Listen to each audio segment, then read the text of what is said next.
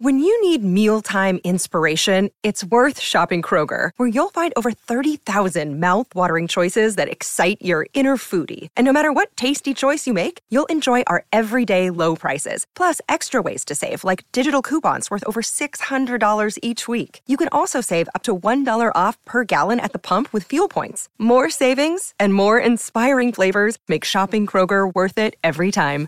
Kroger, fresh for everyone. Fuel restrictions apply.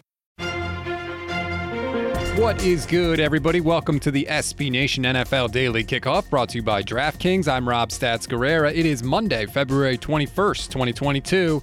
We're going to kick off your day with the biggest stories in the NFL. But before we do, we remind you the DraftKings Sportsbook is an official sports betting partner of the NFL. Download the DraftKings Sportsbook app today. Use code SBNNFL for a special offer when you sign up. That is code SBNNFL only at DraftKings. We are just eight days away from the NFL Scouting Combine, and it certainly seems like this year's event could look a lot different than what we've seen in the past. It all started Saturday when the Combine informed draft prospects that it's going to restrict participants to, quote, secured Combine venues during their entire time in Indianapolis for their protection. Furthermore, the memo threatens to disqualify and send home any prospect who violates the policy. This obviously frustrated many, including the NFL Players Association, which sent a letter to agents saying that they agree and support the decisions by anyone not to attend the event. And here's where it gets interesting. According to Pro Football Talk, 155 players represented by 13 different agencies are going to announce a formal boycott of the combine today. Now remember, they invited 324 total players. So if 155 boycott, that's essentially almost half the players invited not showing up.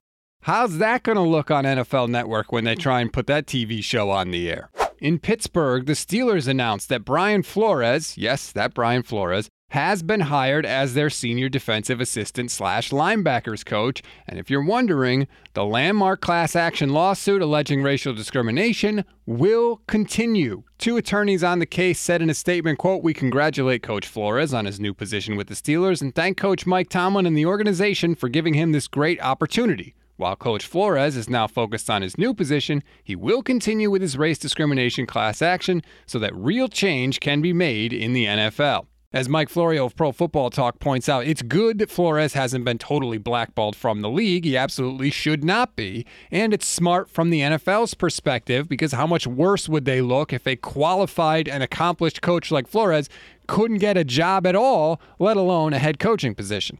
In Tampa Bay, the back and forth between former NFL player Rich Ohrnberger and Buccaneers coach Bruce Arians continues.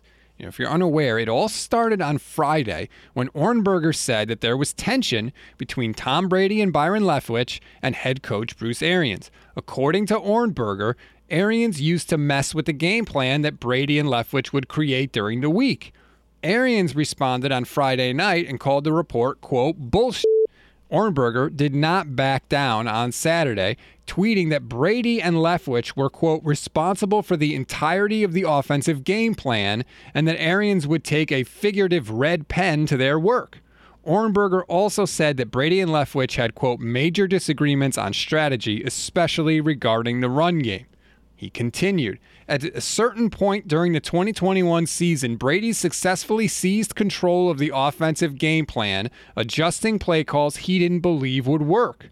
And Ohrnberger added there was a feeling of resentment inside the building towards Arians. He wasn't done. Ohrnberger, while others worked around the clock in Tampa to build a winner, head football coach Bruce Arians had a much lighter work schedule per multiple impregnable sources. Now, if you're wondering who the heck this Ohrnberger guy is and how he would know anything about the situation in Tampa Bay, here's a little background. First of all, Ohrnberger played with Brady for three years in New England. Now, that doesn't mean Brady is his source, but it is possible, or maybe someone close to Brady. Second, Ohrnberger said on his radio show that he's talking to someone pretty embedded with the Buccaneers, and we know that Ohrnberger played college football at Penn State with Buccaneers assistant coach A.Q. Shipley. Now, I get it, that's a lot of dot connecting, but the point is, it's entirely possible that Ohrnberger is telling the truth.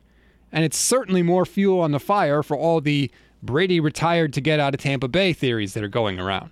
And finally, sad news to pass along Hall of Fame receiver and Washington football legend Charlie Taylor died Saturday at the age of 80.